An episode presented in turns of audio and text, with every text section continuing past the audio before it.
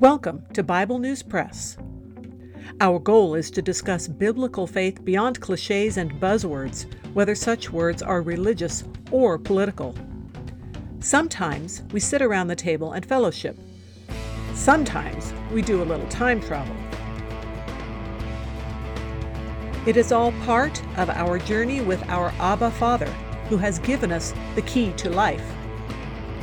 We do it with Jesus, and we do it together. Welcome. Hello, I'm Laura. I will be reading Isaiah chapter 55 from the World English Bible.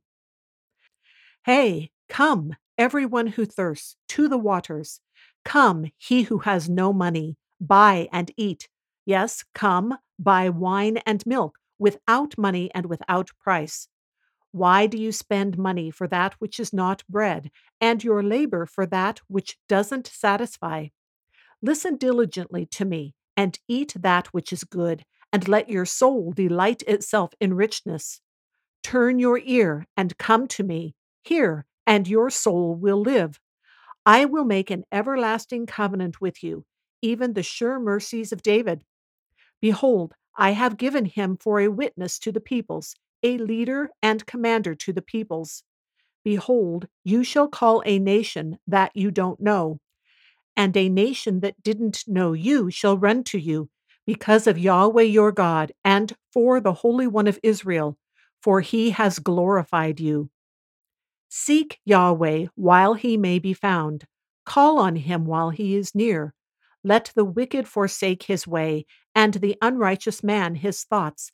Let him return to Yahweh, and he will have mercy on him, to our God, for he will freely pardon. For my thoughts are not your thoughts, and your ways are not my ways, says Yahweh. For as the heavens are higher than the earth, so are my ways higher than your ways, and my thoughts than your thoughts. For as the rain comes down and the snow from the sky, and doesn't return there, but waters the earth and makes it grow and bud, and gives seed to the sower and bread to the eater, so is my word that goes out of my mouth. It will not return to me void, but it will accomplish that which I please, and it will prosper in the thing I sent it to do. For you shall go out with joy, and be led out with peace. The mountains and the hills will break out before you into singing, and all the trees of the fields will clap their hands.